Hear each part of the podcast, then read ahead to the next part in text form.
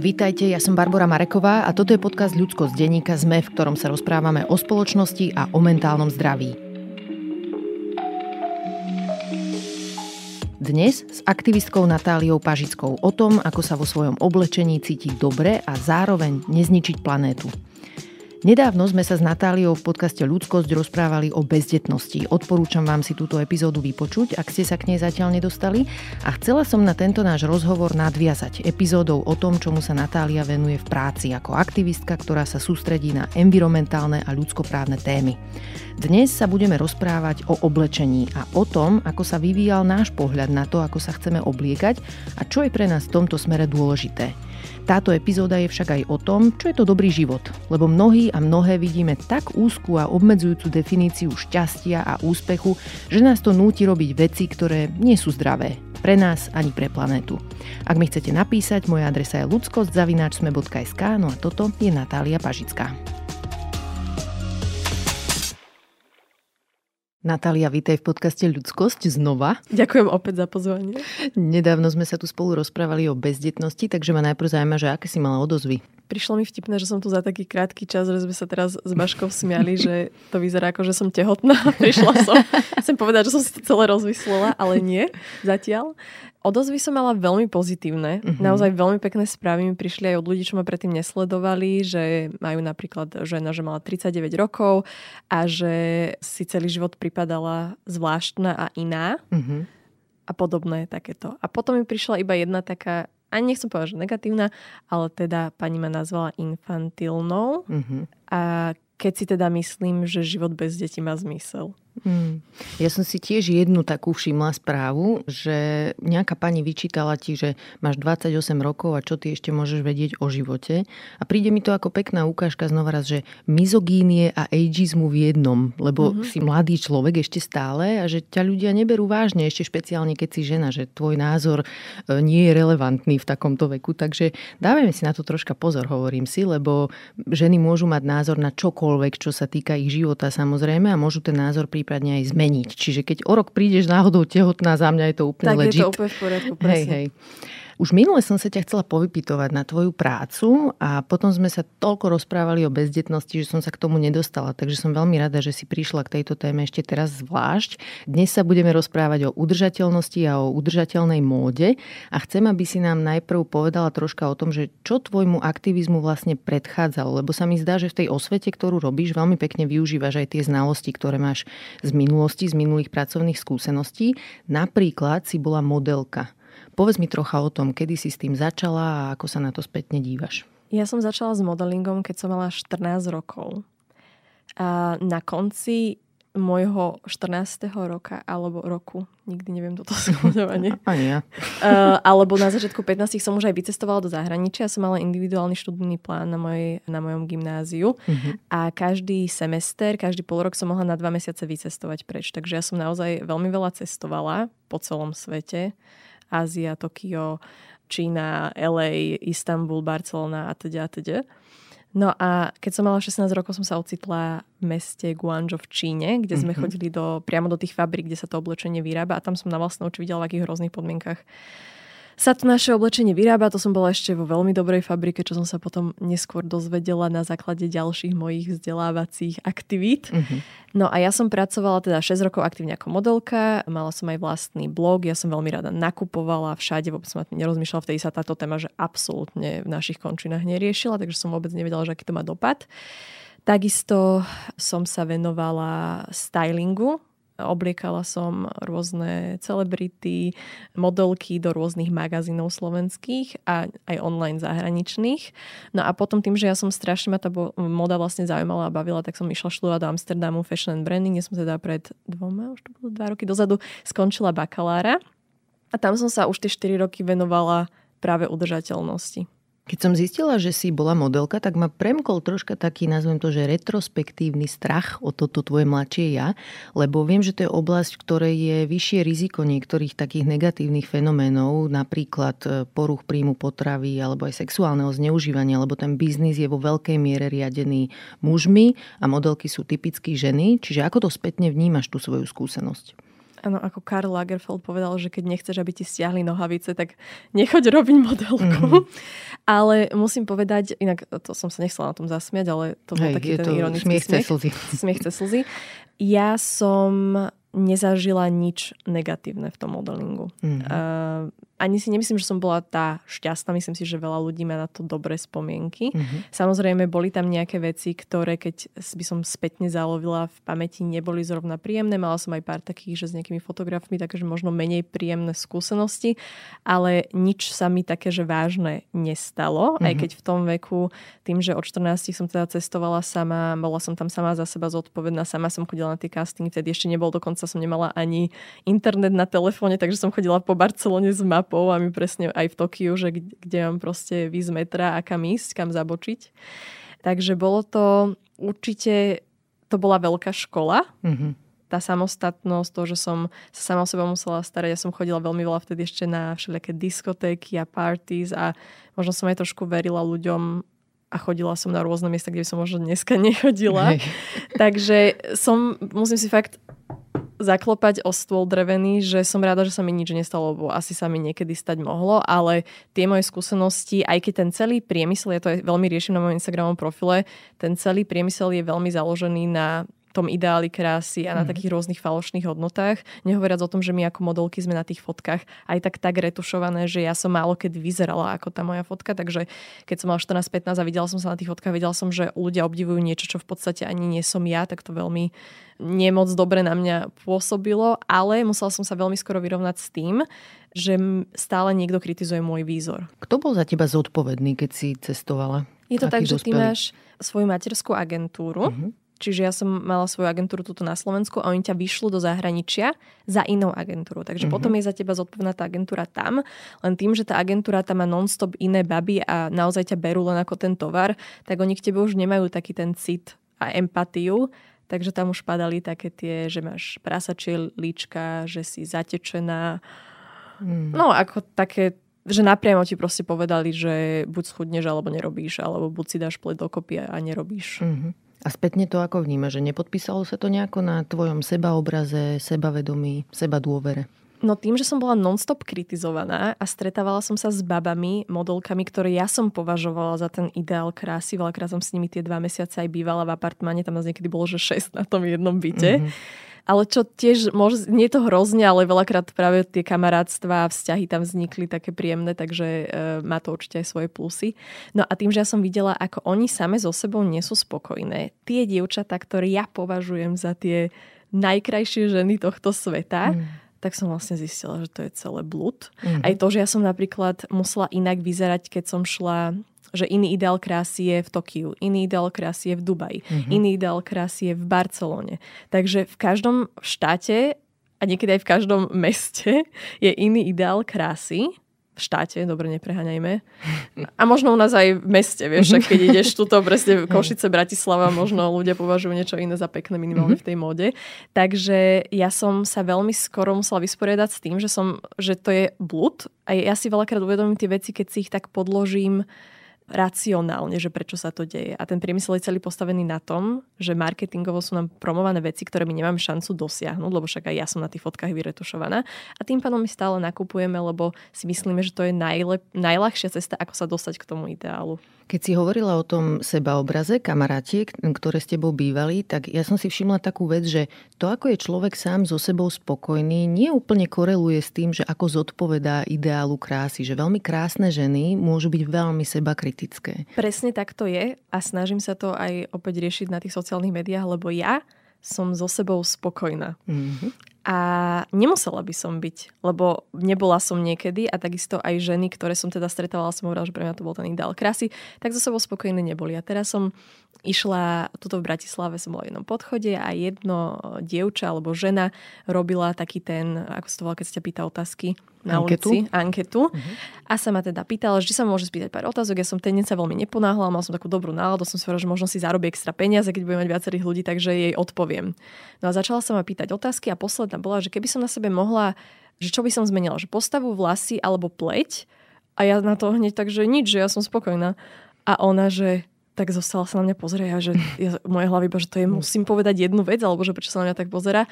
A ona, že vy ste prvá, čo toto povedala, že všetky hmm. ostatné povedali, že všetko. Hmm. A mne to prišlo, úplne som vedela, že som mala toto spraviť, že je odpovedať na tie otázky, lebo som sa mala toto dozvedieť. Mne to prišlo, ja to aj viem podvedome, ale mne to prišlo tak strašne ľúto, hmm. že žena nie je ani s vlasmi, ani s pleťou, ani s postavou. Je to strašné. Hmm.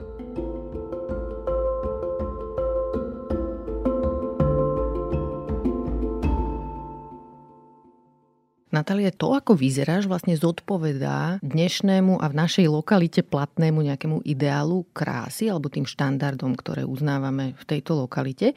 Predčasom som sa v tomto podcaste pýtala herečky z Denny Studenkovej takú záľudnú otázku k fyzickej kráse a chcela by som ju položiť aj tebe, že aké vidíš nevýhody toho, že ťa ľudia považujú za krásnu? Podľa mňa inak super to, že to splňam, môžem to kritizovať. Vieš, že nemôže človek povedať, že ty si to hovoríš len preto, lebo to nemáš, mm-hmm. lebo to je tiež taká častá reakcia na akože dis...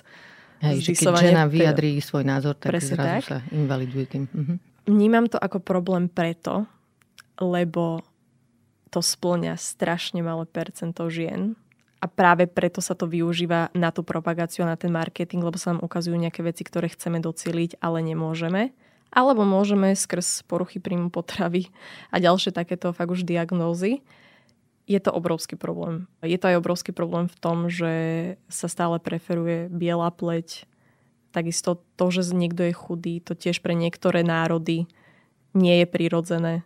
Takže stále špecificky si vyberáme skupinu ľudí, na základe ktorej môžeme potom dehonestovať zvyšok populácie. Mm-hmm. Toto, čo si popísala, mi príde z kategórie, že verejný záujem a také spoločenské náklady krásy niektorej časti populácie, ale zaujíma ma aj taký ten individuálny rozmer tých žien, ktoré ste krásne.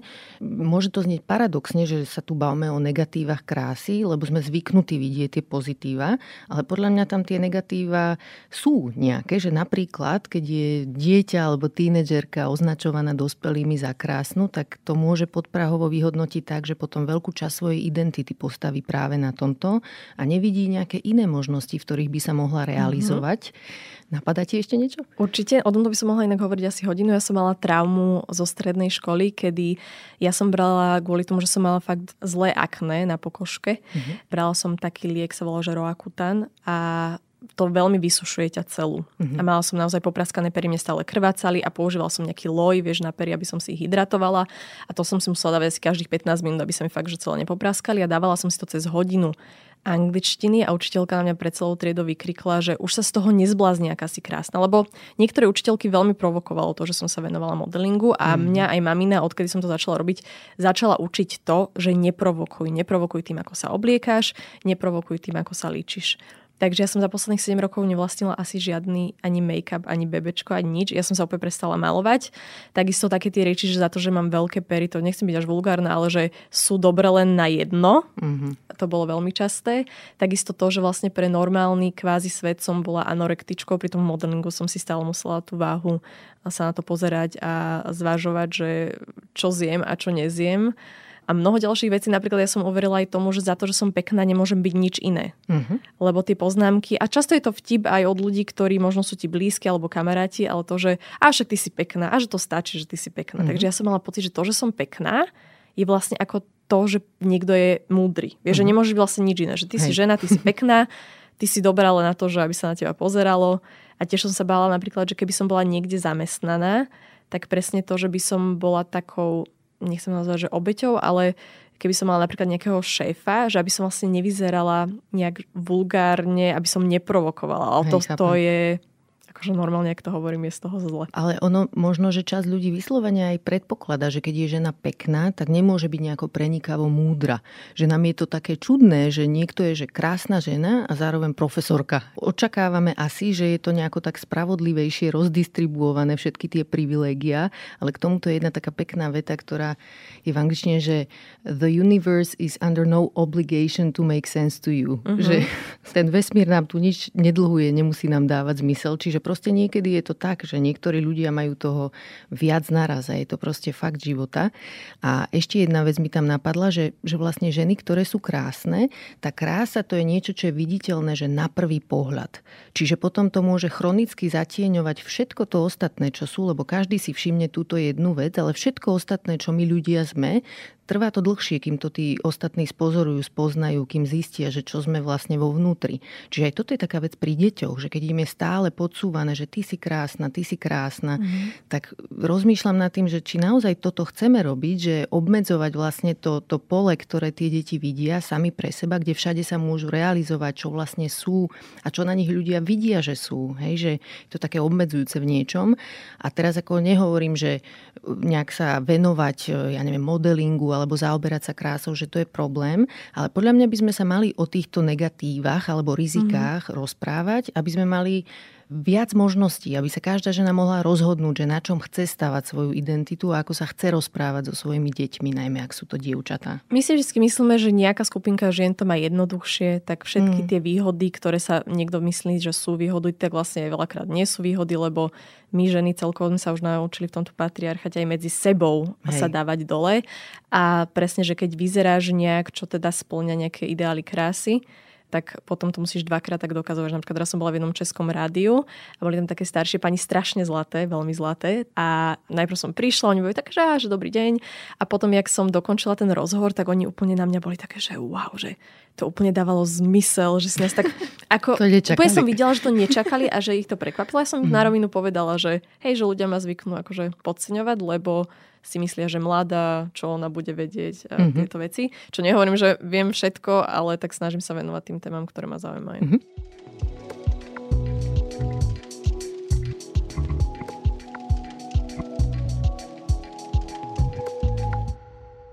Povedz mi viac o tom tvojom štúdiu v Amsterdame. Tam si študovala teda módu a branding, ak si dobre pamätám. Čo je to branding? Branding je to, v skratke vytvárame falošné, neexistujúce hodnoty okolo značiek. To je to, prečo niekto stojí v rade na nejaký telefón a nie na nejakú inú značku telefónu, mm-hmm. lebo sa chceme skompatibilniť s tými hodnotami, ktoré nám tá značka ponúka. O to sú väčšinou vymyslené hodnoty. Takže nejaký že vizuálny jazyk, to, akým štýlom značka komunikuje, niektorá je taká rebelská, drzá, druhá je taká sladká, ženská. Mm-hmm. Takže toto je všetko, čo branding. Vlastne prečo sme ochotní dať za rovnaké biele bavlnené tričko, ktoré je úplne také isté a vyrábané v takých otrasných podmienkach ako to za 3,50 eur. Teraz oprav ma, ak sa milím, ale cítim v tej tvojej odpovedi takú ako keby kritiku toho mm-hmm. celého, že prečo si to teda išla študovať, alebo či sa niečo zmenilo, mi vysvetli v procese toho, ako si to doštudovala? Zbadala si niečo, čo si predtým nevidela na začiatku? No, je dôležité povedať, že ja keď som videla tie hrozné podmienky v Číne, mm-hmm. tak e, ja som si stále myslela, že to sa týka, lebo tým, že v Číne som fotila naozaj také, že pyžamka s kačičkami, s autičkami, veľmi také nevkusné veci, čo ani mm-hmm. u nás sa vtedy nenosili tak ja som si myslela, že to sa týka len tých značiek. Že tie značky, ktoré si kupujem ja, krásne, navoňané, usporiadané, upratané obchody, že to sa určite vyrába v iných podmienkach. Mm-hmm. Čiže mňa tá moda stále bavila, stále som mala ten blog, stále som robila ten styling, takže som šla študovať teda do toho Amsterdamu a tam prvý týždeň nám pustili dokument, ktorý aj odporúčam si pozrieť na YouTube úplne zadarmo, uh-huh. The True Cost, a teda, že pravdivá uh-huh. cena po slovensky. A to nám pustili hneď prvý týždeň a učiteľ predstúpil teda pred žiakov a že toto je odevný priemysel, ako momentálne funguje a vy ste ďalšia generácia ľudí, ktorá to môže zmeniť. Mm. A ja teraz, že teraz sa mi prepojili všetky bodky, že tak to sú aj tie veci, ktoré si ja kúpim. Vtedy som sa vlastne zaviazala, že si už nikdy vo fast fashion nekúpim, už to je 7 rokov, fakt sa to akože dá, ale treba povedať, čo je veľmi dôležité, že ja už som nejaký šatník mala, že nebolo to, že mám 12 a vyvíjala som sa a nemala som čo nosiť. Takže ja som si vtedy uvedomila, že aha, tak toto všetko spolu súvisí a odtedy som sa rozhodla, že, som, že sa vlastne začnem venovať tej udržateľnosti. A tie projekty sa dali všetky prispôsobiť tak, že tá udržateľnosť pre mňa mohla byť tá hlavná stránka. My sme mali veľmi veľa profesorov, ktorí riešili udržateľnosť, mali sme veľmi veľa aj prednášajúcich, ktorí boli odídenci z nejakej značky alebo zastupovali udržateľnosť v tých značkách. A takisto učiteľov, ktorí napríklad robili to neboli že učiteľi, oni nám chodili prednášať priamo ľudia z toho priemyslu, ktorí napríklad kontrolovali podmienky priamo vo fabrikách v rôznych krajinách, teda, čiže to bolo veľmi prínosné. Ako sa díváš na takú tú oblasť, ktorá dneska je nazvaná ako branding osobnosti alebo nejaký osobný branding? Toto bolo tiež súčasťou toho štúdia, že ako si vybudovať osobnú značku? Tak značka to není, že len pri odevných firmách mm-hmm. alebo modných. Branding má, ako som spomínala, elektro- firmy s elektronikou, potraviny, všetko má svoj branding, lebo mm-hmm. ty máš dneska takú veľkú konkurenciu, že potrebuješ nejak zažiariť, nejak sa odlíšiť a mm-hmm. väčšinou to nemôže byť tým produktom, väčšinou je to tým, čo si akože o sebe kvázi fakt, že vymyslíš. A ten osobný branding je to isté, nejaké tvoje povahové črty alebo hodnoty, ktoré ťa prezentujú. Hej, že ja mám tiež okolo seba branding, že sa prezentujem tými svojimi hodnotami, ale nie je to tak ako keby, že dopredu plánované, tak ako to je pri tých značkách, ale každý z nás má nejaký branding. Hej. Zajímavé je, že ono to tak nebolo vždy, že tiež to má nejakú svoju históriu. Napríklad taký škótsky filozof, ktorý sa volá, že Adam Smith, on žil v 18. storočí a je v podstate považovaný za zakladateľa modernej politickej ekonómie. On prišiel s takým konceptom, že ľudský kapitál. Predtým sa o tom neuvažovalo, že čo znamenajú ľudia pre nejakú výrobu. A on to vysvetloval teda tak, že keď podnik investuje investuje do svojich zamestnancov, tak môže zvýšiť výrobu porovnateľne, ako keď kúpia nejaký nový stroj. Čiže začalo sa to vtedy nejako tak riešiť, ale potom, keď dáme, že fast forward do súčasnosti, mm-hmm. tak mi to príde tak, že troška možno aj priďaleko sme potiahli ten koncept, lebo za akože ľudský kapitál sa dnes už považuje pomaly každý, že sme si to tak už aj troška internalizovali, že musíme investovať do osobnej značky, že musíme monetizovať svoju osobnú hodnotu, alebo aj keď si dáme do Google nejakú celebritu, najmä tie americké, prvá vec, čo nám vyskočí, je že net worth tej uh-huh. osoby.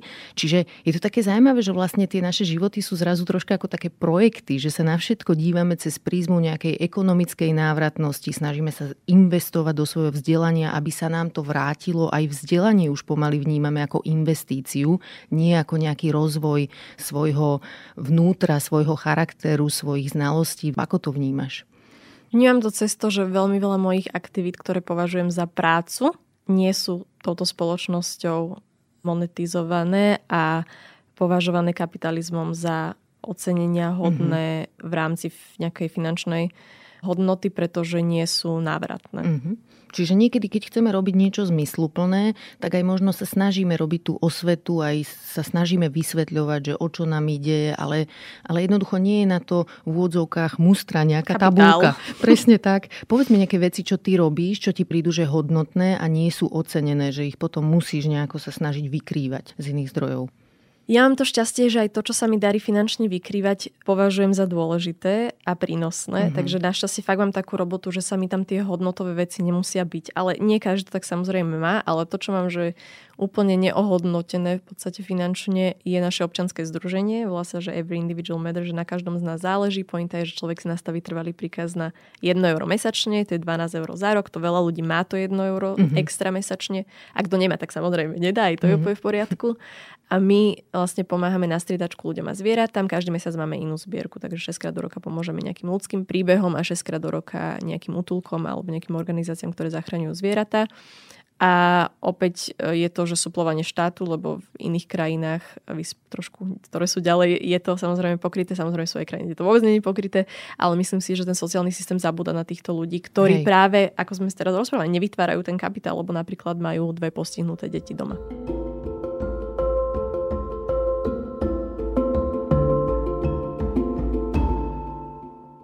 Dnes ťa veľa ľudí pozná práve vďaka aktivizmu na Instagrame, kde robíš takú osvetu, by som to nazvala, v oblasti udržateľnosti.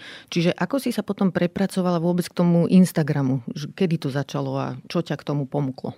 No moje aktivity sú, ako ste ja spomínaš, aj online, ale aj offline, čiže mm-hmm. navzájom sa to nejakým spôsobom prepája. No a stalo sa to úplne náhodne. Teda ja som mala ten blog, ale to bolo vtedy úplne, že babetko malé. babetko malé. Také tvoje virtuálne. Také moje virtuálne. A ako som začala študovať, tak ja som tie informácie mi prišli ja som bola v šoku. Ja som bola v šoku, že mi to nikto dovtedy nepovedal. Som bola v mhm. šoku, že ako takéto obrovské problémy nie, nie sú komunikované mm. verejné a že ľudia vlastne nemajú tie informácie, takže sa nemôžu ani nič meniť, ani nič robiť, lebo nemajú tie informácie, na základe ktorých by mohli konať. Tak ja som si povedala, že ja to idem zmeniť. Ja som taká horlivá, že ma to hneď chytilo. No a začala som to zdieľať na sociálnych médiách a vytvorila som vlastne aj nejaké YouTube videá, ktoré vysvetľujú nejaké problematiky a potom sme už mali aj vlastný podcast uh-huh. a mhm. jedno z druhým s tretím projekt Klimaťa potrebuje, ktorému sa rok venovali, teraz už funguje ako samostatné občanské združenie, ktorý vlastne zase klimatickú krízu, takže išlo to veľmi prirodzene, že tí uh-huh. ľudia vlastne zdieľali môj obsah a stále sa ku mne vlastne dostávalo väčšie a väčšie publikum. Uh-huh. Zaujal ma tento váš podcast s kamarátkou Zuzanou Dudkovou. Ste vytvorili podcast, ktorý sa volá Fashion Session, v ktorom vysvetľujete to, že ako fast fashion je, v čom je problematická, ukazujete tam v podstate príbeh oblečenia, ktoré nosíme. Vypočula som si pár epizód a veľmi sa mi tam páčil taký ten ľudskoprávny rozmer, ktorý vidíte, na ktorý poukazujete a hovoríte vlastne o tom, že bohaté firmy až tak veľmi neriešia, čo sa deje s ľuďmi, ktorí pracujú mimo nášho zorného pola. Ľuďmi, ja by som sa povedala, že vôbec neriešia. Vôbec, hej. V Bangladeši, v Kambodži, v Indii, že v týchto krajinách jednoducho ľudia nie sú chránení a my nevidíme ich príbehy, ich životy. A poukazujete tam napríklad aj na to, že kožené kabelky, ktoré sa vyrábajú tiež v týchto krajinách, že tam jednoducho chýba ľudskoprávna legislatíva, alebo sa tam vôbec nedodržiava. A ja sa to nebojím nazvať až tak, že je to nejaký outsourcing porušovania ľudských práv, lebo u nás v Európskej únii máme rôzne zákony, ktoré nás chránia pred týraním, pred zneužívaním zo strany mocnejších. Je u nás zakázaná detská práca, máme tu rôzne re- regulácie ako BOZP a všelijaké zákony, ktoré upravujú pracovnoprávne vzťahy, minimálnu mzdu a podobne. Ale v Indii, v Bangladeši, v Kambodži tieto regulácie chýbajú, alebo tam chýba kontrola, ktorá by ich vynúcovala, takže tam môžu firmy beztrestne týrať ľudí, vypúšťať toxický odpad do riek, do jazier, čo tam majú. A my to ani len nevieme. Najhoršie je, že on sa to porušuje aj u nás, uh-huh. ale aj to veľa ľudí nevie. Uh-huh rôzne firmy tu presne takto, nie že outsourcujú, ale importujú sem rôznych migrantov, ktorým skonfiškujú pasy a potom musia robiť nejakých podmienkach, napríklad aj v Taliansku, kde sa vyrábajú práve, práve koža sa spracováva na výrobu tých luxusných kabeliek, tak tam sú rôzni migranti z Etiópie, kedy z tých strojov sú odstranené tie bezpečnostné poisky, takže napríklad im to odrezalo prsty, alebo nemôžu ísť ani na to, ale to, že musia cikať vedľa tých strojov, pri ktorých mm je to úplne, že dehumanizácia najväčšieho rázu. No a samozrejme v krajinách, kde už tá korupcia vo veľkom prevláda a väčšinou aj tí ľudia, ktorí sú tam hlavami tej, toho štátu alebo priamo v politike sú aj majiteľmi tých tovární a práve oni bohatnú na tom, že lákajú tie firmy k sebe na to, že vystavia alebo teda nastavia tú minimálnu mzdu v tej krajine na čo najnižšiu mm-hmm. a takisto im zaručia, že tie legislatívne procesy toho napríklad ochrany životného prostredia alebo ľudských práv nebudú kontrolované a nemusia byť dodržiavané. Takže ako mm-hmm. si to povedala, ono je to na rovinu tak, že oni lákajú tých ľudí k sebe na tieto dve veci. Na mhm. lacnú mm-hmm. pracovnú silu. Moji obľúbení sú ináč tí ľudia, čo zarábajú na tomto systéme a keď im to niekto vyhodí na oči, tak zo seba urobia altruistov. Povedia, že ale veď my im dávame prácu, že bez nás by tam tí ľudia nič nemali, tam nič nebolo.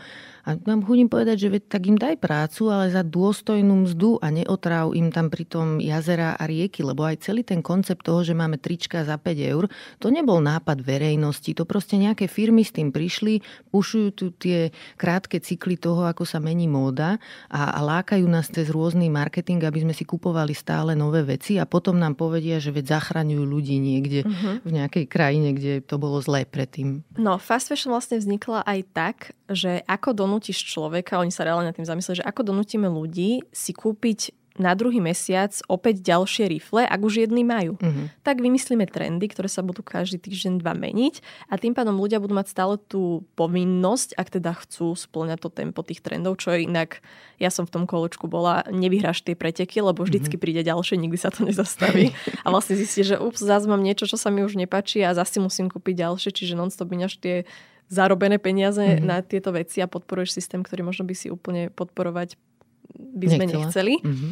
Takže vymysleli trendy. No a presne to, čo hovoríš s tým, že aspoň dávame nejakú robotu. Celý tento problém vznikol z, kono, z kolóny jak sa to povie po slovensku? Kolonizátorského, kolonizátorského nastavenia, nastavenia mm-hmm. že niekto niekde je menej. Lebo pre nás je v poriadku, že niekto niekde robí za 80 dolárov hmm. mesačne, z čoho si pritom minimálna living wage, to je tá, lebo máš minimálnu mzdu, to je nastavená tým štátom, to je väčšinou umelo spravené, aby nalakali tých zahraničných investorov alebo tie firmy. A potom je living wage a to je mzda minimálna dôstojná, to mm-hmm. preložilo Fashion Revolution a to je mzda, ktorú ty reálne potrebuješ v tej krajine, to je tiež vypočítané veľakrát nielenže neziskovými organizáciami, ale aj štátom, ktorú potrebuješ na prežitie, aby si zaplatila úplne základné veci ako ubytovanie, stravu, keď sa ti niečo stane, nejakú zdravotnú starostlivosť a mať nejaké sociálne zabezpečenie, že ak by sa ti niečo stalo, tak na mesiac, dva dopredu máš nejaké financie. No a toto je napríklad v Bangladeši trikrát až štyrikrát toľko, ako zarábajú tie šičky. Uh-huh. Oni nemajú na to sa trikrát do dňa poriadne najesť, nehovoriac o tom, že majú nejaké malé deti. Veľakrát tie deti so sebou musia nosiť napríklad do tých fabrík, ktorá zahraničné značky začali robiť, že ú, ale my tam nechceme deti, lebo potom ľudia sa stiažujú, že sú tam deti. To nie je problém, ktorý sa vyrieši tým, že teraz zakážeme, že nenoste tam deti. Uh-huh. Prečo sú tam tie deti? Lebo tie, tá žena nezarába toľko, aby to dieťa poslal do, aby to dieťa poslal do školy a tie mamy veľakrát tých dokumentoch, ja som normálne rozhorčená, keď o tom Tie mamy veľakrát uh, aj v tých dokumentoch vlastne plačú a hovoria, že to posledné, čo chcú pre tie deti je, aby aj oni robili v tých odevných fabrikách. Mm. Ale veľakrát vedia, že tie značky si vlastne vychovávajú ďalšiu chudobnú generáciu ľudí, ktorá bude odkázaná na to, že budú pracovať pre tie odevné firmy. Čiže to nie je, že nech pre nich nepracujú, ale prečo tá šička robí 16 hodín denne v nebezpečných pracovných podmienkach, stretáva sa so sexuálnym, psychickým, fyzickým násilím na dennej báze, prečo to tak je. Čo s tým môžeme robiť, keď nám to vadí toto celé? Že čo sú také veci, na ktoré môžeme tlačiť? Jedna vec je, že nenakupovať v tých fast fashion, alebo čo najmenej tam nakupovať, ale čo je také na úrovni policy makingu, čo môžeme robiť? No ešte by som povedala, že to nenakupovanie tam, ono sa to niekedy ľahšie povie ako spraví. Ja som už hovorila, že ja som ten čatník doma mala. Mám veľmi veľa super zdrojov z druhej ruky mm-hmm. a teda, že už viem, kde čo a ako. Chápem, že to nejde nárazovo, že veľa ľudí si potrebuje tie informácie najprv prezistiť, ale samozrejme, ak sa chce, sa dá, ale napríklad aj ľudia, čo majú deti, tam je to trošku zložitejšie tým, Hej. že to dieťa rastie, ale takisto v okolí máme mamičky, ktoré majú deti, dá sa to. Vždy sa tam dá nájsť nejaký ten optimál pre každého. Uh-huh. Ja hovorím hlavne o takých ľuďoch, akým teda tým človekom som bola aj ja, že som nakupovala bezodne. Uh-huh. Len kvôli tomu, že to je lacné. Že 2 eurá. To sa tak hovorilo, že to tam nemôžeš nechať. Ale môžeš. Hej. Lebo e, stále ten priemysel sa každých 15-20 rokov zdvojnásobuje, čiže on aj odpovedá na ten dopyt, ktorý mm. od nás ako zákazníkov pramení. Ale čo je ešte dôležitejšie ako to, že nikdy si tam nič nekúpiť, kúpiť si tam samozrejme to, čo potrebujem a čo vynosím, to je úplne iný prístup ako to, že každý týždeň vás tam poviem tie nové trendy nakupovať. Je dôležité sa pýtať tých značiek, v akých podmienkach bolo vyrobené moje oblečenie, koľko dostali zaplatené tí ľudia, ktorí vyrábajú moje oblečenie. Tá značka má copy-paste e-mail, ktorý vám pošlú, ktorý bude plný pekných slov a nebude odrážať realitu, ale oni na poradách musia riešiť to, o čo sa ľudia zaujímajú. Mm-hmm. Napríklad jedna veľká, veľmi veľká značka, ktorá je aj u nás, prvýkrát dala do svojho takej tej inventúry, ktorú si robia každý pol roka na plánovanie ďalšieho obdobia, obdobia mm-hmm. tak si dalo medzi naj, najvyššie, to high, highest risks, akože do tých najvyšších riskov to, že ľudia sa začínajú, že až teraz to prišlo, ale že ľudia chcú oblečenie vyrobené v etických a environmentálne zodpovedných podmienkach. Takže mm-hmm. tie značky na to reagujú, ale my sa musíme začať pýtať, podpisujeme petície, teraz je veľmi dôležitá petícia, potrebujeme milión podpisov v rámci celej Európskej únie, sa to volá, že good clothes, fair pay, mm-hmm. a teda, že dobré oblečenie, férová práca po slovensky, keď si to dáte do Google, vám to nájde. Ferová mm-hmm. mzda.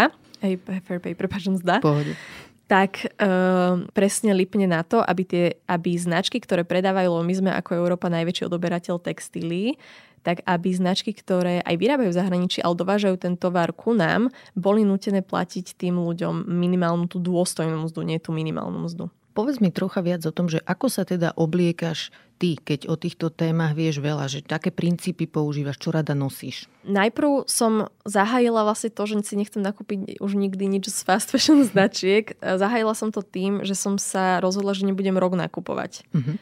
Nevydržalo mi to celý rok, pretože my sme mali takú vlastnú školskú značku a ja som pre nich uh, tiež pracovala a chcela som mať niečo na pamiatku, tak od nich som si vtedy niečo kúpila.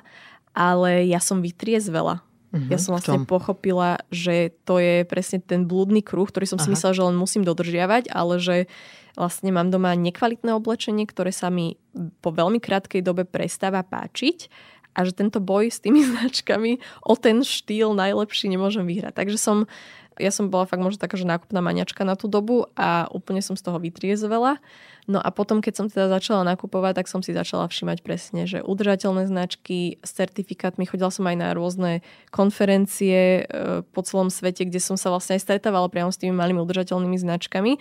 Veľa z nich som už potom už aj chcela podporiť. Napríklad som si šetrila na také džínsy jednej holandskej značky, ktorá má napríklad aj zaujímavý koncept, že ty si tie džínsy nemusíš kúpiť rifle, ale že platíš mesačne, to tuším bolo 9 eur, za to, že ich môžeš nosiť a po roku si ich buď môžeš nechať, že si vlastne splatila za tú sumu, alebo ich vrátiš mm-hmm. a oni ti dajú nové, že keď ich napríklad zničíš a oni potom ich ďalej recyklujú a teda. Čiže aj tá myšlienka toho, že musím to vlastne vlastniť a to je veľmi preklopiteľné do reálneho života, alebo keď idem na svadbu, musím si na každú svadbu poprvé obliecť niečo iné, alebo musím si na každú svadbu kúpiť nový outfit, mm-hmm. ako host teda samozrejme. Neviem, ako, ale aj to si viem požičať čaty, hej, hej že ten koncept toho, že možno nie všetko musím doma mať, že ja napríklad idem okolo výkladov už moc nechodím okolo výkladov, ale napríklad teraz som bola v Paríži a tam sú vieš tie luxusné značky, ktoré fakt si potrpia viac na tom dizajne, neznamená to, že vyrábajú v lepších podmienkach, ale niekedy v rámci tej kreatívy sú zaujímavejšie a ja sa na to pozriem, ale ja to viem obdivovať aj s tým, že viem, že ja to nemusím vlastniť. Mm-hmm.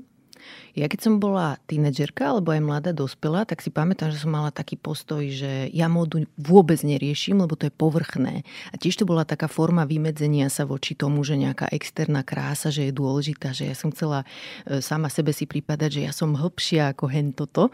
A je to aj troška taká forma mizogynie iné, mm-hmm. že sa tak mhm. vymedzovať voči iným ženám. Dneska to už vidím, tento rozmer v tom, vtedy som to nevidela, ale teda neriešila som módu, odmietala som sa tým zaoberať a potom som začala pracovať v televízii, čo bolo také zaujímavé vytriezvenie, lebo prvé mesiace som robila tak, že som si proste obliekla bar ako košelu a nejaké také akože o ničom veci, hej, že čo som nosila normálne a som chcela ukázať, že ja nenosím také Máš tie sačka.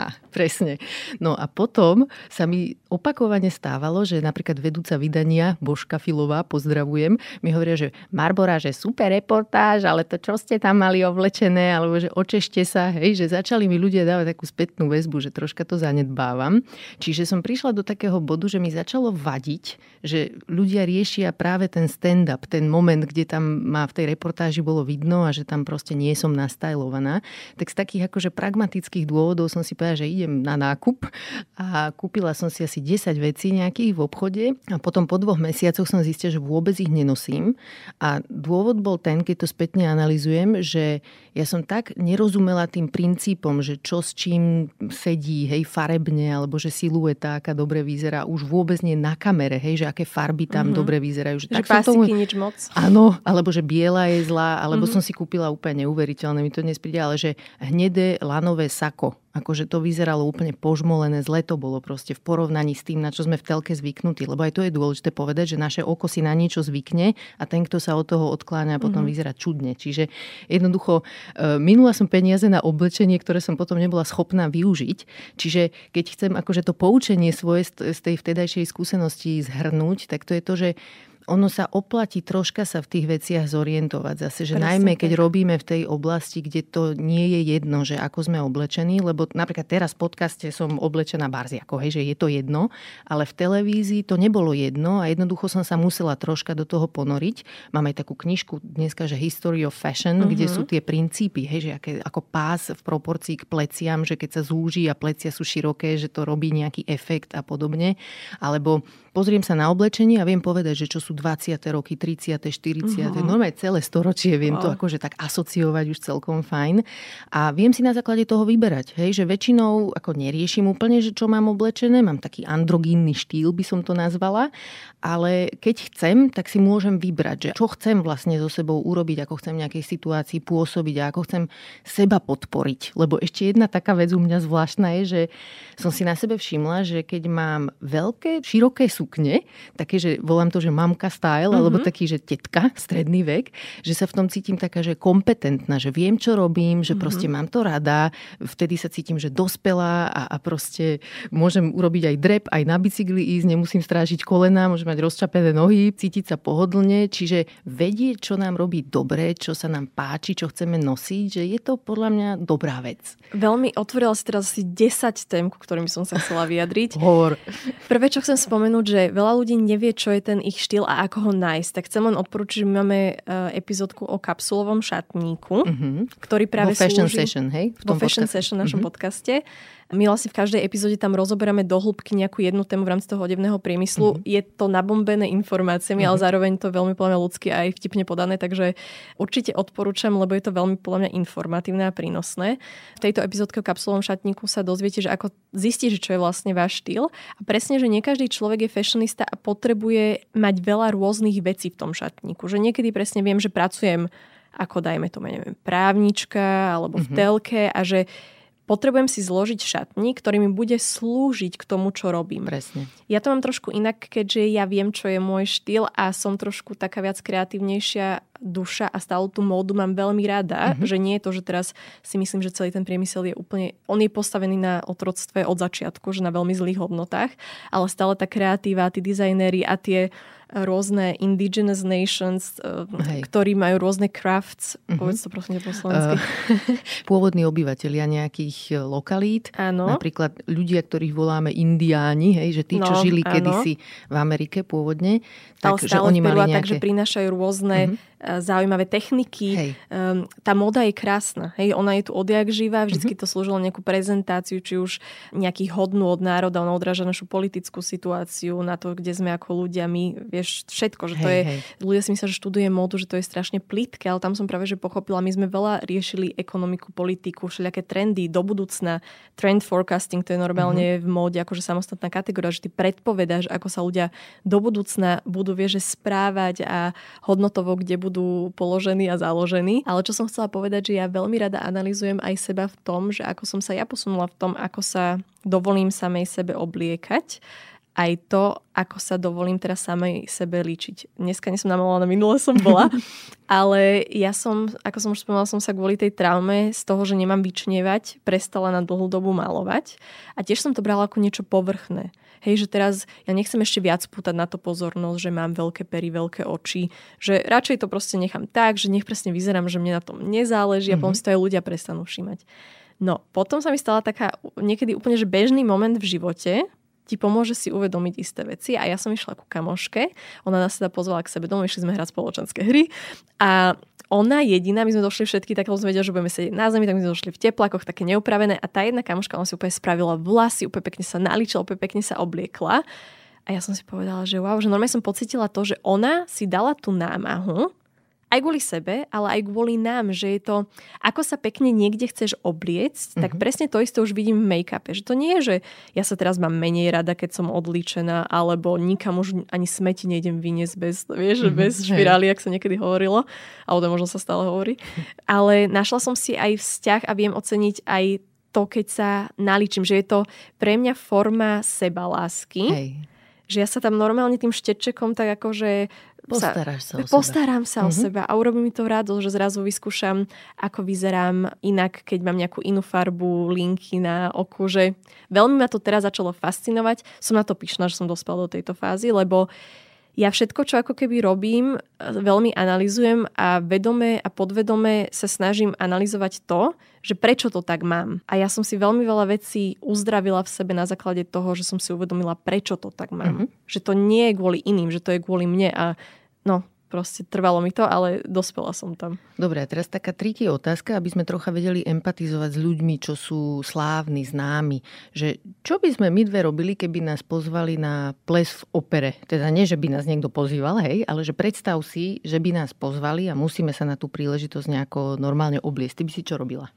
No podľa mňa to je hrozný mýtus, že za to, že riešiš udržateľnosť sa nevieš normálne obliecť. Že to mhm. rúcam aj na svojom Instagrame, že si nemyslím, že som nenormálne oblečená, myslím si, že sa veľmi pekne obliekam. Mm-hmm. Uh, opäť subjektívne, viem, že u nás stále na Slovensku je tá ženská línia vnímaná trošku inak ako napríklad v Amsterdame alebo v Prahe, kde teraz žijem, že u nás je to fakt, že stále presne tie boky a trošku možno odhalenej pokožky a také, že sexy, nazvime mm-hmm. to v nejakom ponímaní.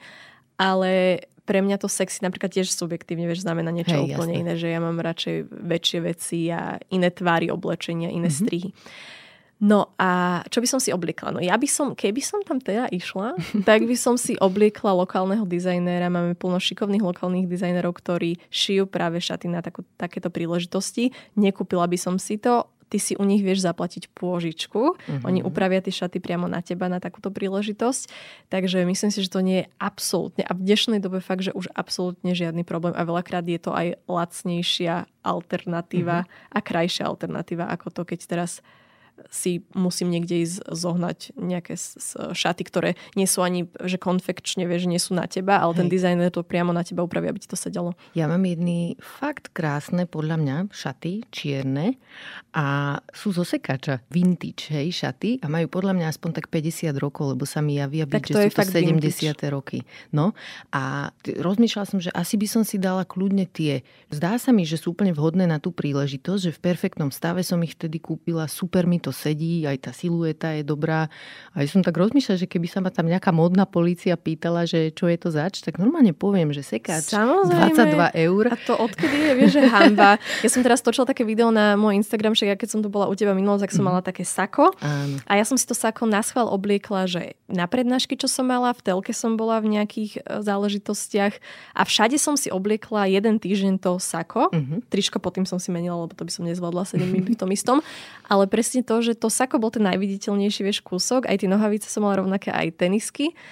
A ukázať ľuďom to, že my nemusíme si na každú, že komu asi vyhovuje, zamyslíme sa logicky, opäť idem na to logicky, uh-huh. komu asi vyhovuje, že si máš všade obliecť niečo iné. Uh-huh. No značka, lebo si stále musíš kupovať niečo iné a pritom je to úplná hlúposť. A som rada, že si presebovala vintage, že 50 rokov veľa ľudí si myslí, že hoci čo, čo si kúpim v second hande je vintage, uh-huh. lenže v minulosti naozaj v sekačoch boli kvalitné kúsky, Hej. kvalitná denimovina, uh-huh. vlna, hodvab, kvalitné materiály, ktoré uh-huh. normálne človek si povie, že až jedno euro zo sekača, že to bude nejaká akože niečo nekvalitné a pritom to isté, keď si kúpiš od značky, tak ten materiál je v dnešnej dobe tak drahý, že by to stalo 200-300 eur.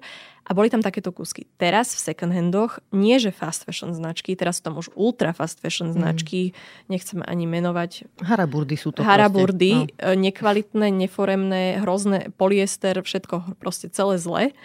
A preto nie je odpovedou to, že ja teraz budem nakupovať ako blázon a potom to dám niekde na charitu a potom to dám do sekača. Mm-hmm. Lebo my nielenže vyrábame to oblečenie v krajinách, ktoré nám povolujú porušovať hrubo ľudské a environmentálne zákony, ale my ešte keď donosíme to naše oblečenie, čo si raz, dvakrát oblečieme, my vyvezieme späť Napríklad e, Cantamento trh, to je v hlavnom meste Gany v Akre. Obrovský trh, kde my dovážame, vyvážame v kontajneroch toto naše oblečenie a že oni sa už potom postarajú. No samozrejme, končí to na skládkach, ľudia to tam samozrejme, to čo sa dá, tak predávajú ďalej, úplne to zničilo lokálnu ekonomiku, to je veľká téma sama o sebe, ale im tam každý týždeň chodí 15 miliónov kusov oblečenia. Mm-hmm. A oni to volajú, že oblečenie mŕtvych belochov, lebo oni si v 60 rokoch, keď to začalo, mysleli, že ten človek asi biely musel umrieť, keď k ním chodí tak pekné, nenosené a nepoškodené oblečenie. Mm-hmm. Že oni doteraz vôbec nechápu ten koncept toho, teraz už trošku viac ako samozrejme vtedy, ale je to celé o tom, že my sme sa na, na tú consumption a tú konzumáciu toho rýchleho oblečenia naučili. Lebo pri, pre nich to nie je prirodzené. Oni nechápu, že ako sa my môžeme zbaviť pekného, použiteľného oblečenia, že prečo by si to niekde dalo, že asi musel iba umrieť. Mm-hmm. No nech to teda troška zosumarizujem, tak v podstate je super, že dnes už môžeme aj trocha takže nosiť, čo chceme, že máme na výber a nemusíme aj sledovať nejaký jeden trend. Mne sa zdá, že dneska už tak aj akože viacej paralelne takých rôznych možností Keď funguje. si to dovolíme Hej, sami presne tak, presne tak. Že ja by som dneska už aj tak kúkala, že keby mi niekto povedal, že Barbara, toto je nemoderné, by som kúkala, že čo? Že... Vieš čo, toto je veľmi subjektívne, že tebe to takto príde. Aj mne v mojej bubline sú ľudia, ktorí presne, že aj majú radi modu, aj to nejak riešia, ale presne chodia hlavne vieš, do sekáčov a úplne inak mm. sa tým zaoberajú. Ale sú aj štatistiky, že mladí ľudia sa najviac inšpirujú ľuďmi z TikToku a zo mhm. sociálnych médií, kde to dievča tam je a z týchto ultra fast fashion značiek jej príde 30 vecí a ona musí zdôrazniť to, že pozrite, za ako málo si viete nakúpiť toľko veľa. Mm-hmm.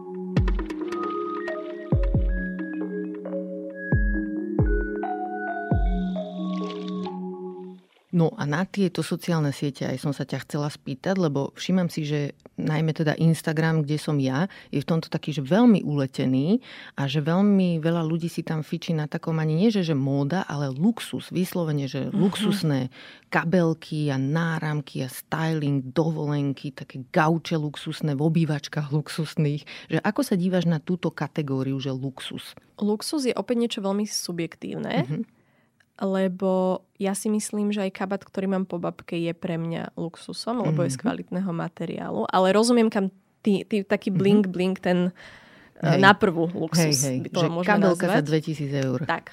Zaujímavý príbeh. Ja som si kúpila, keď som mala 18, na 18. narodiny, pozbieral som všetky peniaze aj z modelingu, aj čo rodičia, teta, babka, všetci mi prispeli. Kúpila som si Prada kabelku, samozrejme v Pandorfe, lebo na originál som úplne nemala peniaze. Ale však samozrejme hlavne, že mám logo, nie? Kúpila som si Pradu kabelku, čo tam bola jedna z najlacnejších, bola veľká kožená, bola tak strašne ťažká, tá kabelka mala asi 2 kg sama o sebe. Mala som ju trikrát na sebe, potom som ju predala. No, chcela som ju kvôli čomu? Lebo som videla, že ostatné modelky, nejak som sa tým nezamýšľala, že majú tie luxusné kabelky. A ja som to vnímala tak, že keď budem mať tú kabelku, budem niečo, podvedome viem, že budem niečo viac. A je to kvôli tomu, že tie značky presne na to vsádzajú, že my si nekupujeme tú kabelku kvôli materiálnej hodnote, ideme späť k tej logike, keby som vám teraz povedala pravdu, že 1300, 400, 500 eurová kabelka, jej reálna výrobná suma je 100 eur, vy si priplácate 1400, ak nie viac eur. Samozrejme nie každá, ale také tie masovo vyrábané práve týmito luxusnými značkami, ktoré najviac poznáme.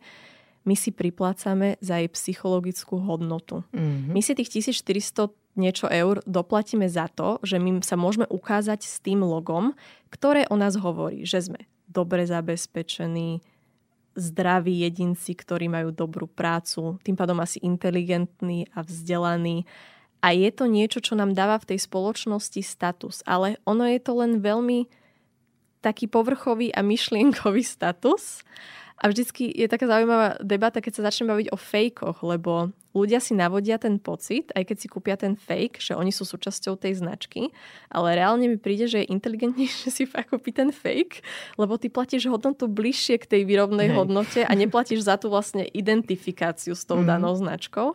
Ja som si napríklad, že to je také klamstvo same pred, sama pred sebou som sa tiež tak klamala, som si kúpila od jednej značky, ktorá je veľmi známa výrobou že vraj oni nevyrábajú už ani v UK, v British, ale stále sa chvália tým, že akože British luxury, britské luxusné trench coat, ten pattern, mm-hmm. vzor, to, no, Károvaný. Károvaný, presne. Mm-hmm. Ja som si od nich kúpila šál z nejakej pofidernej stránky z Číny, kde ale nenapísali doslova, že toto je fake.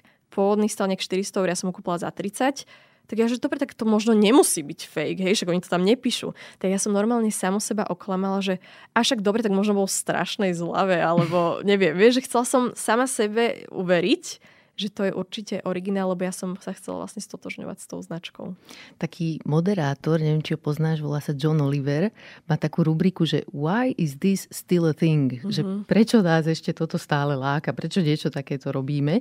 A že ja si túto otázku strašne často kladiem práve pri téme luxusu, že prečo nás to ešte furt fascinuje? Lebo v minulosti ako to muselo byť nejak tak, že asi aristokrati, aristokratky boli pre ľudí nejaký vzor, že túžili mať tiež to, čo majú majú tí bohatí ľudia, hej, že keď bol niekto nejaký chudobnejší človek, tak túžil mať to, ten luxus, to bohatstvo, čo mali bohatí ľudia a dá sa tomu rozumieť. Ale dneska už mi to príde celé také, také zvláštne, že ja neviem, či som v tomto divná, ale že ja mám vyslovene, že rada veci, ktoré majú iní ľudia, že mám rada bežné veci, že absolútne mi neprekáža, keď nemám krajšie, výraznejšie, lepšie veci ako iní, alebo aj také, že v byte, ja neviem, že máme knižnicu, ktorú má podľa mňa takže polka Bratislavy, takú tú najštandardnejšiu. Viem, ktorú. A som, áno. A, a že, že som v tom taká, že proste sme tu spolu, mám tie veci také ako iní, že kde je problém? Opäť, je to veľmi opäť, že subjektívne, mm-hmm. vieš, že žiješ v nejakej bubline, ale napríklad aj toto som niekedy vnímala povrchne, hej, že mala som teda, že make-up to je povrchné, lebo však to je o fyzickej kráse, oblečenie to isté. A takisto veci, čo máš u seba doma. Celkovo som bola, že proti materializmu. A teraz je iné byť, ja som myslela, že ja som materialista, mm-hmm. lebo to nie je to isté ako byť konzument. Mm-hmm. Lebo keď si materialista, pre mňa to znamená to, že ty si ten materiál vážiš, mm-hmm. staráš sa o ňo, kúpiš si kúsok, ktorý vieš, že budeš dlhodobo nosiť, lebo nespada pod nejaký lacný e, krátkodobý trend, ale že je nadčasový a využiteľný po veľmi dlhodobo. Čiže ja napríklad som vizuálne veľmi založený človek, čiže veľmi sa to vždy nejak bylo a nevedela som si tam nájsť, že čo je pre mňa teda to správne. My sme si teraz zariadovali byt. Ja som každý jeden kúsok v tom byte si nenormálne premyslela. To my sme mali, ani nemuseli sme prerábať také, že steny, ja som ho rok zariadovala, lebo ja som napríklad pol roka potom to už, keď sme bývali, hľadala vázu. Mm-hmm. Ja som povedala, že kým nenájdem vázu, ktorá bude 100% splňať všetky moje očakávania po všetkých stránkach, od ceny cez materiál, po tvár, po farbu, nekupujem. Mm-hmm. Že ja som ochotná, ako keby vieš, že si počkať, že pre mňa je to veľmi dôležité, ale z takého iného hľadiska, predtým som bola len taký konzument, že v tom kolečku všetko, čo mi dali, som konzumovala. Mala som toho strašne veľa a teraz už tak inak sa na tie veci pozerám. No, mňa tam zaujíma ale ten rozmer aj, že ako vlastne roztáča našu spotrebu to, že vidíme iných ľudí, že majú veci. Že to stále ukazujú, hej, že na Instagrame, keď si preskrolujeme, tam stále vidno niekoho domácnosť, niekoho oblečenie, niekoho veci, mŕte promokódov. Proste celé je to také, že pripomína nám to stále podprahovo, že aha, čo by sme mohli mať. A aha, tu si to kúp s nejakou zľavou. A ešte druhý rozmer, ktorý je dôležitý pre tento podcast, tak to poviem, že naše emocionálne zdravie, hej, že ako to zasahuje. Či vieme vieme vôbec byť spokojní s tým, čo máme, alebo furt potrebujeme kupovať niečo viac. Lebo psychológovia a psychologičky, aj v tomto podcaste sa to vyskytlo, viackrát povedali, že neporovnávajme sa s inými, že netreba sa porovnávať, Instagram nie je realita. Ale ešte som nepočula ani jedného povedať, akože apelovať na ľudí, ktorí majú pekné veci, že nepretrčajte sa, že nepretrčajte furt, čo máte pekné veci, že tešíme sa s vami, že ich máte, ale normálne, že užite si ich, ako ich máte. Tam vonku je veľmi veľa ľudí, ktorí nemajú tie veci, nemôžu si ich dovoliť a proste konštantne sú atakovaní tým, že čas populácie tu má veľa pekných vecí, obývačky, krásne oblečené deti, náramky, kabelky, že príde mi to také, že aj o tomto sa dá rozprávať. No, podľa mňa je to opäť, že dvojsečná zbraň, lebo ako som už spomínala, že ja idem napríklad okolo toho výkladu, mm-hmm. Veľmi ma poteší, že sa pozriem na ten vzor, na ten strih, ako to je ušité, ale nekúpim si to, lebo to nemusím vlastniť. Mm-hmm. A to vlastne môžem povedať aj o všetkých Instagramových účtoch, že je veľa ľudí, ktorých sledujem práve kvôli tomu, že ja milujem to vizuálno, mňa baví sa na to pozerať. Uh-huh. Lenže tým, že mám v sebe všetko veľmi podľa mňa v tomto smere upratané, ako som spokojná s tým, ako vyzerám, som spokojná s tým, čo mám, necítim vôbec tú potrebu sa porovnávať a chcieť niečo, čo chcú ostatní. A viem, že patrí medzi možno malé percento populácie, ktoré to takto má, ale my si veľakrát snažíme vynahradiť nejaké psychické problémy skrz napríklad to nakupovanie nás marketing naučil, že keď mám zlú náladu, idem nakupovať, ale aj keď mám veľmi dobrú náladu a keď sa chcem odmeniť za niečo, idem nakupovať. Mm-hmm. A to sú presne, že komu to asi vyhovuje. Vieš čo, ale keď hovorí, že ty sa cítiš v pohode, ja sa tiež cítim v pohode, ale zároveň si uvedomujem, že som privilegovaná, že Určite? mám všetkého dosť, hej, že nepotrebujem viac ako mám a netúžim po ničom viac ako mám. Ale rozmýšľam nad ľuďmi, ktorí nemajú. Hej? Že pre nich je ten Instagram ako taký lifestyleový časopis. Že je to pre nich e, forma odpojenia sa od reality, chvíľu si oddychnú a podprahovo im to tam podsunie, že zase niečo nemajú. Že strašne by som nechcela ja byť akože zdrojom tohto pocitu u ľudí. Že nedávam absolútne nikde taký kontent, ktorý by som ukazovala, že mám niečo, čo iní ľudia nemajú, lebo nechcem prispievať ako keby k tomuto pocitu. Ono je totiž to vyskúmaný fakt, že náš pocit šťastia závisí závisí od toho, čo vidíme, že majú iní ľudia. Mm-hmm. Že to veľmi spolu súvisí. Čiže tí z nás, a nie je ich málo v našej spoločnosti, ktorí majú málo, ktorí sú v ťažkej situácii, keď sú konštantne atakovaní fotkami toho, že čo majú iní ľudia, proste súcitím s nimi, hej, že myslím Určite. na nich a nechcem byť súčasť problému. Bola veľká kauza na teda mojom Instagrame. Ja mám všetky asi všetky, alebo okrem dvoch kusov rifle, čo mám, alebo z denimu veci, riflová bunda, kráťa sa, všetko mám zo sekaču, alebo z vintage obchodu, alebo od niekaľ, že z druhej ruky. Mm-hmm. A presne e, značka, veľmi skvelá značka, volá sa, že Mad Jeans, oni sú z Holandska, čo som spomínala, že aj rentujú tie rifle. Ja mm-hmm. som mhm. bola na niekoľkých ich prednáškach, stretla som sa s tým majiteľom, veľmi sa mi páčia, čo robia. Ja som veľmi ich chcela podporiť. Mm-hmm. Vedela som, že tie rifle nepotrebujem, keď som bola v Amsterdame, potom som, som ich získala až asi rok alebo dva potom, ako som sa vrátila na Slovensko, takže asi pred rokom. Takže asi 4 roky alebo 3 som vedela, že ak si budem chcieť kúpiť dlhé rifle, budú to od tejto značky. Tie rifle stoja 120 eur.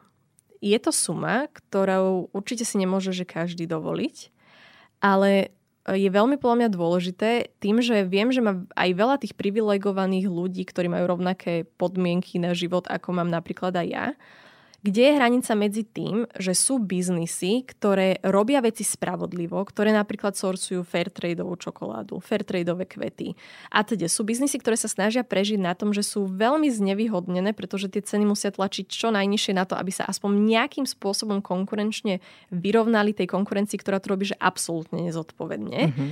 Kde je tá hranica medzi tým, že môžem to ja ukázať aby som niekomu neublížila, lebo napríklad aj keď zasvietím doma svetlo, nie každý má možno doma elektriku, alebo im teče pitná voda, to už preháňam. Ale vieš čo myslím, že vždy sa ako keby nájde niekto, kto je na tom horšie. Uh-huh. A kde mám zaznať hranicu s tým, že ja ale chcem sem tam ukázať tú alternatívu a viem, že veľa ľudí som na základe toho, že som to ukázala, nie že ukázala, že vedia o tej značke a samozrejme najviac mi ľudia píšu, že kvôli tebe som si nekúpila, čiže uh-huh. ja som taký ten uh, anti-influencer sa dá povedať, ale je podľa mňa dôležité podporovať aj ľudí, ktorí to robia správne. Ja chápem, že to je drahé, ale to sa nedá robiť za lacnejšie, keď Rozumiem. to chceš robiť tým spôsobom. Hej. Akože nie je to úplne jednoduchá vec, ale keď si hovorila k tomu, že všetko je relatívne, ja som si to tak akože nejako u seba vybenchmarkovala tak, že chcem mať také veci, ako má väčšina ľudí v spoločnosti. Že také to, čo, má väčšin, že čo je dostupné väčšine, to je v pohode. Uh-huh. A zároveň mi záleží na tom, aby tým ľuďom, ktorí sú ako keby na chvoste toho celého, ktorí majú málo a strádajú, že tým pomáhajme, že k tomu má spieť naša práca aj žurnalistická, možno aktivistická, že proste nám nie sú ukradnutí títo ľudia, ktorí zostali na chvoste. Takže ako samozrejme, že ja tu nechcem propagovať nejakú že askézu, hej, uh-huh. že ja mám normálne veci aj pekné, hej, Áno, že áno. že mám telefón normálny, že nesnažím sa žiť nejako že asketicky, ale dve veci mám pre seba také, že proste nekupujem si luxus, ani keby som mohla si ho mm-hmm. nekúpim a nepretrčam sa, že to, čo viem, že mám a väčšina ľudí to nemá, tak nebudem sa tým pretrčať, nechce sa mi byť súčasťou problému a záleží mi na tom, ako si žijú ľudia, ktorí nemajú a snažím sa na Hej, nich e, Tým som len chcela povedať, že ten luxus je, ako som už povedala, že napríklad pre mňa, jak som, že babkin kabát starý je luxus, tak pre mňa mm-hmm. sú aj tie rifle luxusom, ale ľudia považujú za luxus podľa mňa hlavne na Slovensku značky, že veľké logá a teda. A oni možno túžia, že kým si to sebe nevysporiadaš, tak aj ľudia, ktorí pochádzajú z chudobnejších rodín, budú túžiť po týchto budú si šetriť na tú 1400 eur kabelku a zvyšok budú mať outfit dokopy za euro, možno zo sekáča, uh-huh. len aby sa ukázali. Čiže kým to nevysporiadaš, tak oni to, k ním sa to dostane vždycky od niekiaľ. Jasne. Ale napríklad aj tie rifle, dobre, to je jedno, že hoci čo z toho udržateľnejšieho spektra vecí, ty kúpou tej veci zase podporíš ľudí, ktorí vďaka tomu, že tie udržateľné značky zamestnávajú a teda zamestnávajú fabriky, ktoré sú certifikované a ktoré, kde ľudia pracujú v bezpečných podmienkach, kde majú za tú prácu zaplatené toľko, koľko by zaplatené mali dostať, Takže ty zase podporuješ to spektrum tých ľudí, že ono je to, že Ako je to veľmi rifle, ťažká téma. Hej, tie rifle sú také, že to mi ešte príde, že to je to v zásade normálne, hoci hej, sú tebe, drahé. Chápeš, lebo sa to vynosí. Uh-huh. Akože to je Áno. pre mňa iné ako drahé šaty na jeden ples, ktoré boli použité raz, že s tým mám problém. Ale akože rifle, ktoré potom niekto vydrží nosiť 4 krát tak dlho, ako by nosil nejaké fast fashion rifle, tam to možno dáva zmysel. A presne aj s tým v súvislosti s tými ľudskými právami. Hej, že v cene tých riflí sú odrazené tie Presne ľudské tak. práva, ktoré chceme podporiť. Ja to som to príde... len spomenula, lebo mi to príde zaujímavý príklad, že za mňa už ľudia sa ako keby do mňa pustili kvôli tým rýchliam. Chápem. Čiže mm-hmm. je to veľmi subjektívne a relevantné, čo je pre niekoho dostupné a čo nie je dostupné. Takže tiež sa v tom snažím sama vieš hľadať takú mm-hmm. tú mieru, že čo áno. Čo Rozumiem. Nie. A nie je to mhm. úplne ľahké, mm-hmm. preto sa o tom aj chcem rozprávať, lebo no. ma to zaujímalo, že ako, to, ako o tom uvažuješ ty. A ešte aj keď e, sa vrátim k tomu, že prečo niektoré tieto veci robíme, že prečo časť ľudí má potrebu ukazovať, že má ten veľký nadbytok a luxus a prečo to niektorí obdivujeme, hej, že chcú, chcú si to ľudia kúpiť potom, že mi tu príde veľmi taký prínosný e, adleriánsky prístup psychológii, ktorý hovorí o tom, že keď ideme dostatočne do hĺbky vo všetkých problémoch, tak e, väčšina toho, čo považujeme za problém, je vlastne problém vzťahov. Mm-hmm. Že tam mhm. ide o niečo medziľudské, nejakú potrebu, ktorú si chceme naplniť.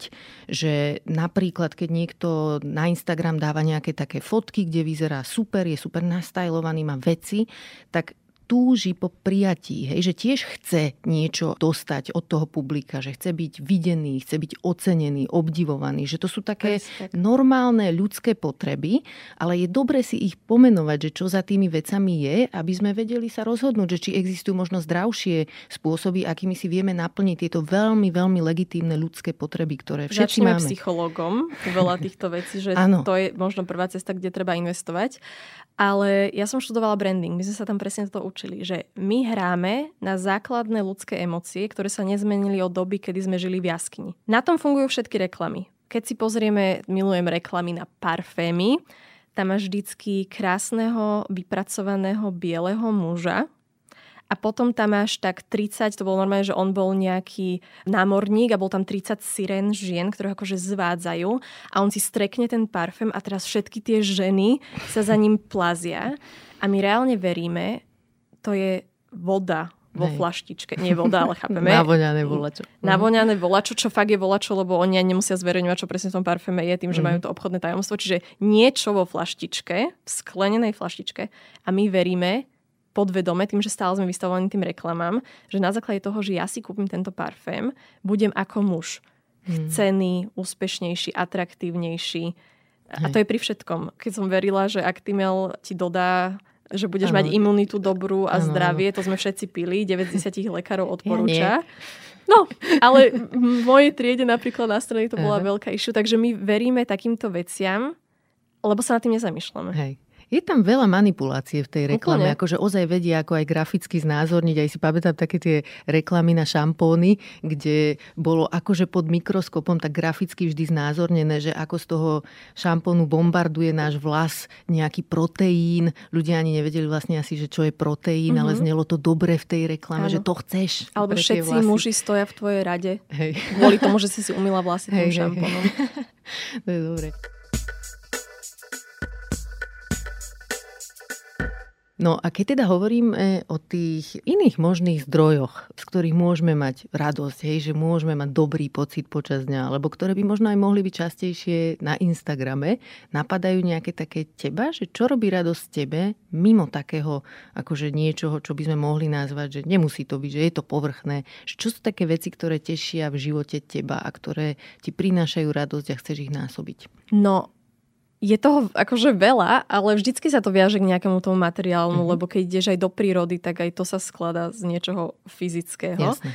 Že máme ako keby ten duchovný svet, ale sme súčasťou veľmi silno aj toho materiálneho sveta. Že ako som presne bola, žiadny nič materiálne, také, že úplne, že som sa voči tomu stránila. Tak podľa mňa je krásne nájsť ten balans, lebo mne napríklad strašne robia radosť rozkvitnuté kvety. Mm-hmm. Uh, aj napríklad teraz, jak v Bratislave máme pri zastávkach a v nejakých tých plôžkach v strede cie zasadené tulipany, že mne to príde tak krásne. Hej. A to je taká prvá vec, čo mi teraz napadne, lebo som si pred dvoma dňami kúpila kyticu a každý krát, keď sa na tie kvety pozriem, aj ako sa vyvíjajú menia, rozkvitajú. Ja v tom ale zase opäť vidím do hĺbky tú silu, vieš, tej prírody a tú inšpiráciu, že ako z nej vo všetkom smere čerpame, že neviem, či by sme mali, mali vôbec lietadla, ak by sme nevideli, že vtáky dokážu, vieš, že lietať, mm-hmm. alebo tak, že všetko prichádza z tej prírody, že všetko je vyrobené z niečoho, alebo všetko, tá inšpirácia pochádza z niečoho, čo máme šancu vidieť.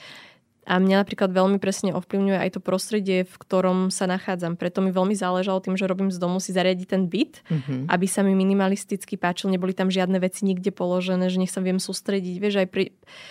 To prostredie ťa podľa mňa veľmi ovplyvňuje. Jasne. Aj napríklad mesto, že teraz, jak som v Prahe, ja milujem sa len tak túlať, že sa hodinu proste prechádzam a objavím nové zákutie, nejakú novú kaviarničku.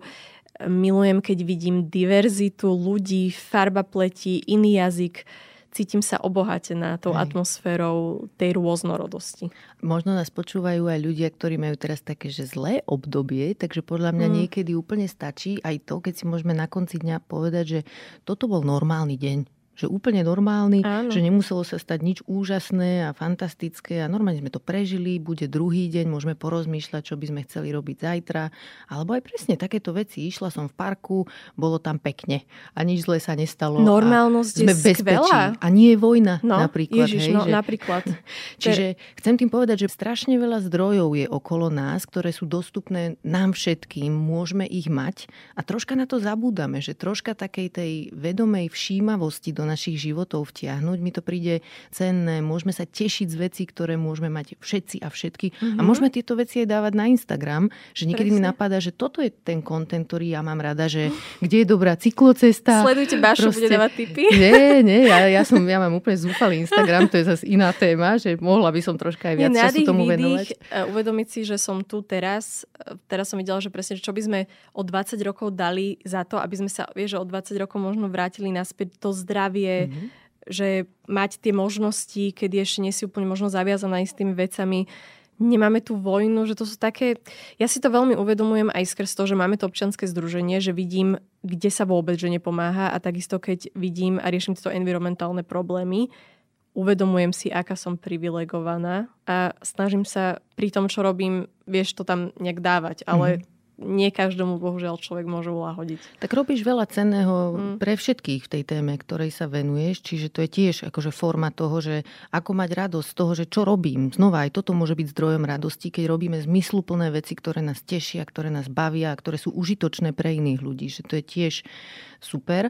Čo chcem povedať je, že môžeme troška u seba znižovať takú tú kolonizátorskú mentalitu, že keď chceme mať dobrý pocit, musíme si buď niečo kúpiť, alebo niečo dobiť, alebo niekoho získať, alebo nejak niečo proste vlastniť, alebo hej, že, že kopec vecí je takých, že je tu, keď chvíľu akože sa uzemním, vydýcham, pozriem sa okolo seba, že to môže byť fajn. Ináč, keď si ešte pred chvíľkou povedala, že máme šťastie, že sme zdraví, toto na jednej strane platí, že je dobré byť za to vďačný, vďačné, že sme zdravé, zdraví, ale niekedy rozmýšľam nad ľuďmi, ktorí nie sú nie v tej sú. situácii. Ja hej, mm-hmm. že, aj, že aj na týchto ľudí treba myslieť, že proste máte všetci a všetky hodnotu rovnakú a aj na vás myslíme a, a možno to bude lepšie, možno nebude, ale sme tu proste spolu všetci veci. Tak, uh, podľa mňa je úplne presne, že treba byť veľmi vnímavý a citlivý voči tomu, že Teraz pri modnom priemysle napríklad napadlo, že je viac uh, oblečenia pre psov sa vyrába ako pre ľudí s nejakým handicapom. Mm-hmm. Uh, fun, fun, not so fun fact. Mm-hmm. Takže treba byť určite vnímavý, ale zároveň som sa naučila to, že ja môžem byť vďačná za to, že ja som. Mm-hmm. Vieš, že keby som stále mala myslieť na to, že kto čo ako má, ja som momentálne tiež mám nejaké menšie zdravotné problémy, nedá sa to, tiež by som to mohla porovnať s niekým, kto je na tom, vieš, oveľa lepšie alebo oveľa horšie. Mám teraz problém s achilovkou, tak vieš, môžem obdivovať niekoho, kto, alebo teda, že zavidieť niekomu, kto ju momentálne má zdravú. Ale tak niekedy sa aj na seba pozrieť a uvedomiť si, že za to, že niekto sa má horšie alebo lepšie, že, že môžem aj ja byť spoko s tým, čo ja mám. Presne vždycky tak. je byť za čo. Podľa mňa vždycky sa dá mhm. nájsť niečo, za čo si vďačný. A nie je to súťaž tie naše životy, hej? No, že ono, presne. proste naše problémy sú legitímne a môžeme sa nimi trápiť a nimi zaoberať aj vtedy, keď sú menšie ako problémy mm. iných ľudí.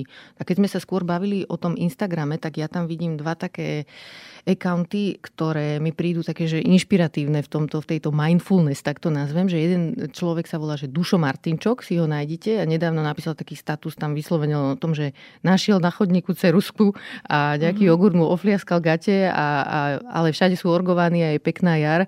Proste aké pekné, hej, že taká drobnosť len, čo nám môže pripomenúť, že všímajme si veci okolo seba, alebo ešte je tam aj taká euroúradníčka, volá sa Karolína Koščová a tá píše o tom, že ako sa jej žije v Bruseli kde bola, čo robila, čo jej chutí, aj čo si oblieka tam niekedy dáva. Čiže nie je to žiadna nejaká že askéza, ale je tam nula pretrčania a veľa inšpirácie. Mm-hmm. Takže toto mi príde také, že toto je cenné a ak Máme také nejaké accounty vo feede, ktoré nás stresujú, kde vidíme to, že vždy, keď na tom accounte sme, tak máme horší pocit sami zo seba a že máme potrebu si niečo kúpiť, hoď na to nemáme peniaze. Podľa mňa úplne bez výčitiek to unfollowíme. Áno, urobme to pre seba, vyčistiť si hovorím z vlastnej skúsenosti, vyčistiť si to, čo sledujete, má obrovský zmysel. Ja som to nemala z tohto hľadiska, že by ma niekto na niečo, ja som v tomto veľmi viem, že čo áno, čo nie, uh-huh. ale ja som tam mala strašne veľa ruchu a ja ten Instagram používam aj veľa v rámci rôzne neziskové organizácie v rámci fashion priemyslu, ľudské práva a teda komunikujú cez ten Instagram, takže ja to mám skôr ako takú informatívnu platformu v zmysle to, že v skratke mi ukáže, čo sa deje a potom sa môžem prekliknúť na ich dlhší článok, video mm-hmm. a teda. Čiže ja som si vyhodnotila, že na toto ja ten Instagram chcem mať. Čiže možno je fajn sa na tým zamyslieť, že nemusím konzumovať teraz, že za to všetci sledujú túto osobu, tak aj ja ju musím sledovať. A najlepšie, čo je odhlásiť sa zo všetkých newsletterov. Mm-hmm. Lebo to oni nával. presne targetujú to, mm-hmm. že vám to pošlu o 12. večer, kedy vy ste už rozospatí alebo zaspatí, neviete moc racionálne rozmýšľať, možno rozmýšľate nad tým, že dokeľu, aký som mala blbý deň a zajtra ma čaká ďalší náročný deň hmm. a teraz vám tam vybehne, že šaty, ktoré ste si pozerali pred týždňom na našom e-shope, teraz o 30% lacnejšie a vy už vyťahujete tú kreditku a mm-hmm. že dobre, tak zaslúžim si, lebo zajtra ma čaká náročný deň. Mm-hmm. Tak to presne funguje. Super rada na záver. Ďakujeme pekne. Ďakujem ti za celý tento rozhovor, aj za to, že si si našla čas dvakrát, bolo Ďakujem. to super. A na záver nám daj ešte nejaký tip na dobrú knihu. Mám tri typy. Uh-huh. Podcast, ten náš Fashion Session, naozaj to nepromiem, nič z toho nemám, že by to bol že môj podcast, uh-huh. ale my nenájdete nikde inde na Slovensku po slovensky také informácie, aké sú v tom podcaste. A je mi to blízka téma, takže by som bola rada, keby viac ľudí o tom vedelo. Čo sa týka dokumentu, tak ten sme už spomenuli, The True Cost, pravdivá cena výroby nášho oblečenia, nájdete ho zadarmo na YouTube. Uh-huh. A, a keď ešte môžem odporúčiť knižky, tak mám dve. Bohužiaľ sú obe anglické, ale skúsim to. Jedna sa volá, že Slave to Fashion, čiže otrok módy. A je to naozaj o otrokoch ľudí, ktorí sú v otroctve, ich príbehy, ako sa do toho otroctva dostali a pracujú práve v tomto odevnom priemysle. Keď veľa ľudí hovorí, že aspoň majú robotu, tak majú, ale nič za ňu nezarobia, takže skvele v úvodzovkách. a druhá knižka sa volá, že Let my people go surfing. Dovolte mojim ľuďom ísť surfovať. Mm-hmm. A je to krásna knižka o značke Patagonia, ktorú napísal teda zakladateľ. Je to asi najväčšia udržateľná značka na svete oni rastli tým, ako ľudia mali o tú značku záujem, že to nechali takýmto prirodzeným, lebo celú, celú tú značku, aj keď je one billion dollar company, už bola, že jedna miliardová vlastní stále ten istý zakladateľ, mm-hmm. lebo to mhm. nechcel rozpredať, aby mu nikto nemohol kafrať do toho biznisu, že ako to má robiť. Že to bola rodinná firma. Rodinná vlastne. firma. Mm-hmm. A v celej tej knižke opisuje transparentne, čo sa strašne cení, lebo ten priemysel je celý o tom, že ukazujem, že mám bling bling len to, čo je pekné. On transparentne v tej knižke hovorí, aké prúsery sa im stali a ako sa vlastne dostali tam, kde sú dnes. Je to veľmi inšpiratívne aj o zdravom pracovnom prostredí, preto Let My People Go Surfing, lebo ľudia, ktorí tam pracujú počas pracovnej doby, keď sú veľké vlny, lebo to nikdy nevieš, kedy sú veľké vlny, môžu ísť surfovať. Všetky tieto typy dáme aj do popisu epizódy. Toto bola Natália Pažická. Ďakujem za rozhovor. Ďakujem krásne.